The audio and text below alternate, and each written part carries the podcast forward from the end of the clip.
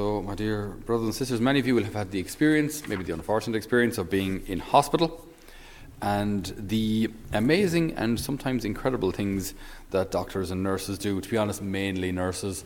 Um, nurses are there in the thick of the battle and the thick of the bedpan, and all of the kind of the ugly stuff that nurses have to do. You know, it's, it's a bit of, it can be a bit of a mess, and generally, see, you're in hospital because you're sick, so things aren't working the way they're supposed to. So, nurses are the ones who come and, you know, clean it all up, so to speak. Sorry to be know, too graphic, like, but.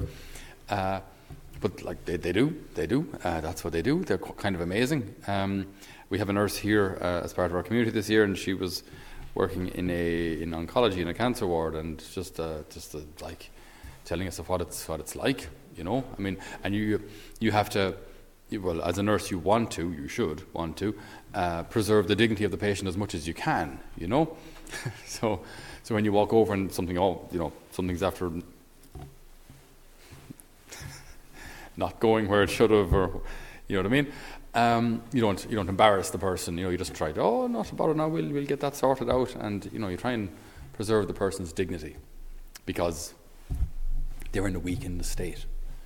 Uh, they're in a weakened state. They might be quite ill or or or, or in pain or whatever it might be. Uh, just over the last two days, the last three days actually, up in Dublin, the, over the last couple of days, that we've had the Divine Mercy Conference. And when priests go up there, or whenever you go to a, a, bigger kind of faith event, and you're hearing confessions there, you're kind of like a, a, a, doctor or a nurse of the soul. You get to see the worst of people. You know, the first time you talk to someone, they're telling you all the worst stuff they've ever done. You know, it's, it's a very interesting way to meet someone. Because it starts, you know, bless me, Father, for I've sinned. I'm shocking. I'm awful. Oh, lads, I swear what I've done now, I've, I've stolen, I've kicked, and I've screamed, and I've gouged, and I've looked at all sorts of stuff. And, you know, that's the, the first time you meet them. That's, I'm sure it's kind of similar, you know, with, with, for a nurse, the first time you meet a person, they could be in great need of cleaning. Uh, and, yeah, so it, it, there's something very, from a priest's perspective, something very humbling for us about a person being so honest and trusting and vulnerable so quickly. Now, not everyone is good at it, and uh, especially us, us, us Irish at times need a bit of a bit of coaxing to actually give the, the real confession. Um, I've told this story before, but uh, a bishop I was talking to once just described how he had heard a confession that week, and he said, "Us Irish," he said, "we're not we're not great at confession." He said. Uh, he said, This lady came in and she said, um, she was behind the grill, and she said, Bless me, Father, for I've sinned. Uh, I was late for Mass. Uh, I didn't say my prayers, and I was disobedient. That's all, Father. And he could guess by her voice, she wasn't exactly the m- most springy of chickens. So he said, um, Can I ask, uh, how, how old are you? I'm 87, Father. Right. Okay. You said you, you, um, you kicked your sister, was it? Yes, Father. And, and when exactly did this happen? Um, 80, 82 years ago, Father. And have you confessed this sin before? Uh, every time, Father. Now, if, if you've confessed it once, it, it's, it's really enough. So that one, that one's gone. You're, you're good. You're good. You don't need to confess that one.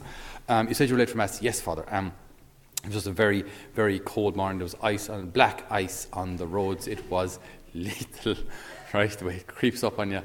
Uh, and we, we could have died. So, so I got a lift, but we were, we were late coming because it, was, it was, was, was, slow going on the ice. So, you, so oh, you were just, so you were late for mass because of the weather. Yes, Father. That's not actually a sin because you were aiming to get to mass on time. You did nothing wrong. In fact, if anything, you were very brave in, in, in, in facing those elements and coming. So that's not actually a sin. You're, you're good to go.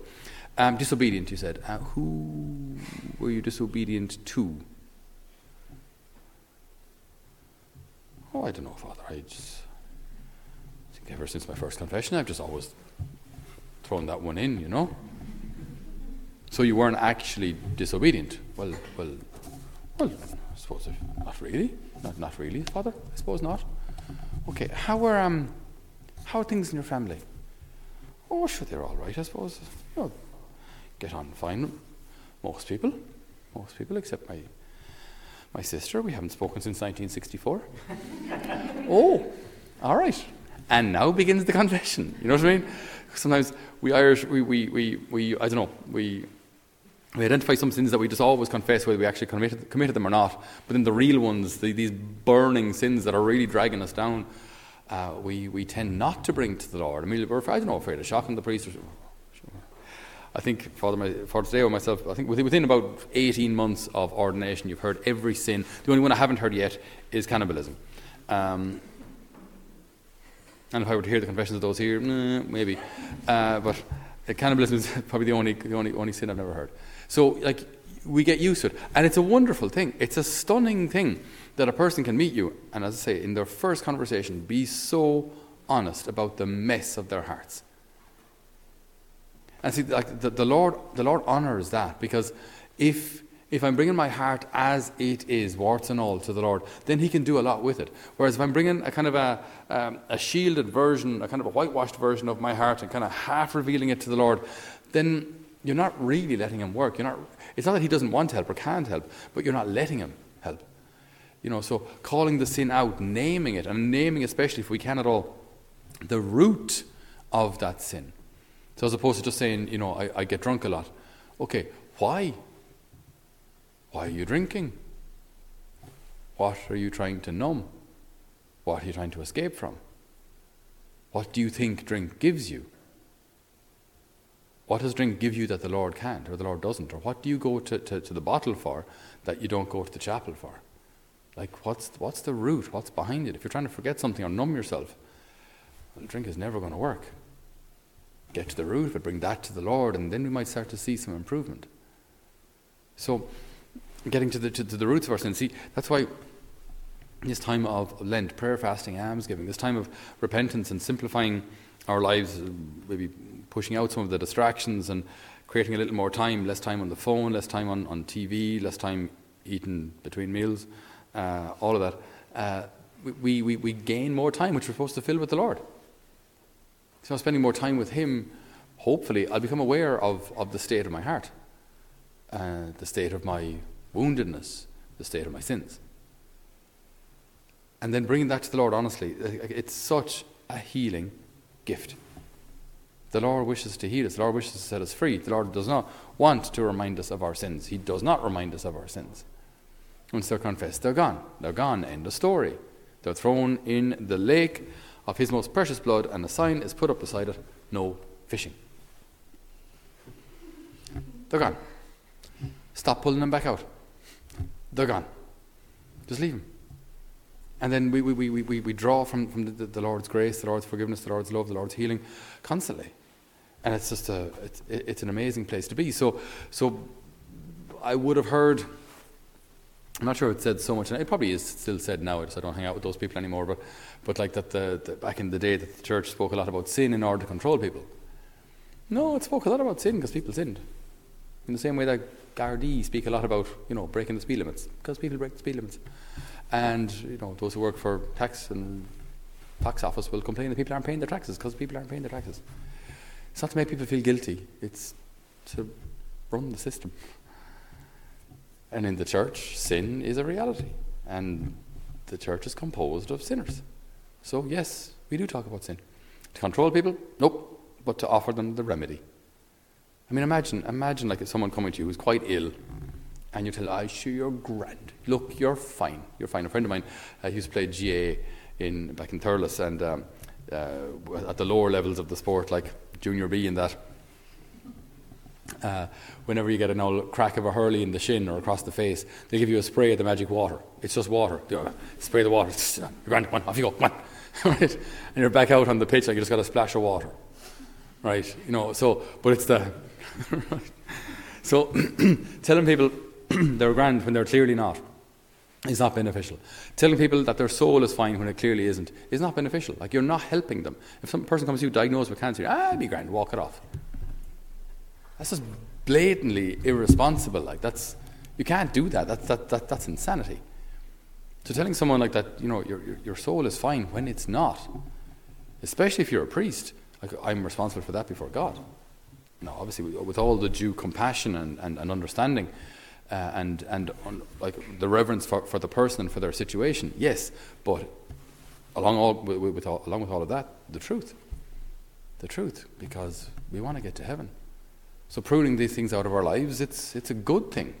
Pruning these thorns out and pruning these, these infected branches and tendencies out of our lives, that's a good thing. Not exactly pleasant always, but a good thing.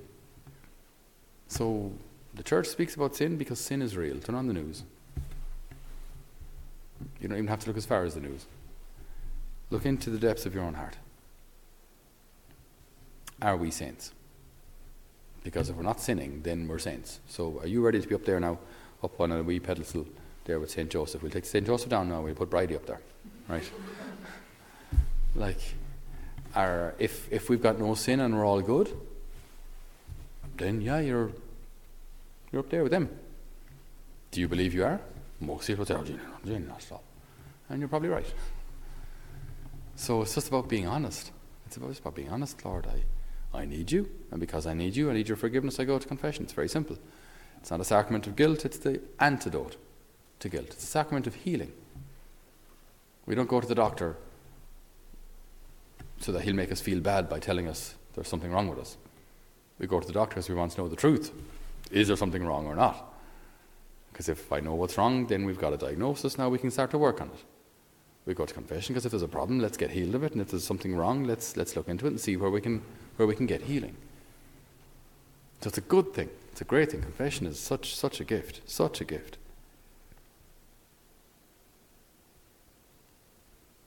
Integrity, Lord, is yours. Ours the look of shame we wear today. We, the people of Judah, the citizens of Jerusalem, the whole of Israel from near and far away, in every country to which you have dispersed us, because of the treason we committed against you. To us, Lord, the look of shame belongs, because we have sinned against you. To the Lord our God, mercy and pardon belong, because we have betrayed him. We have not listened to the voice of the Lord our God, nor followed the laws he has given us through his servants, the prophets. So spoke the prophet Daniel in our reading today. The Lord wishes to heal us. We have sinned, but the Lord died on a cross to forgive us. So let's come to him, confident in his love and mercy.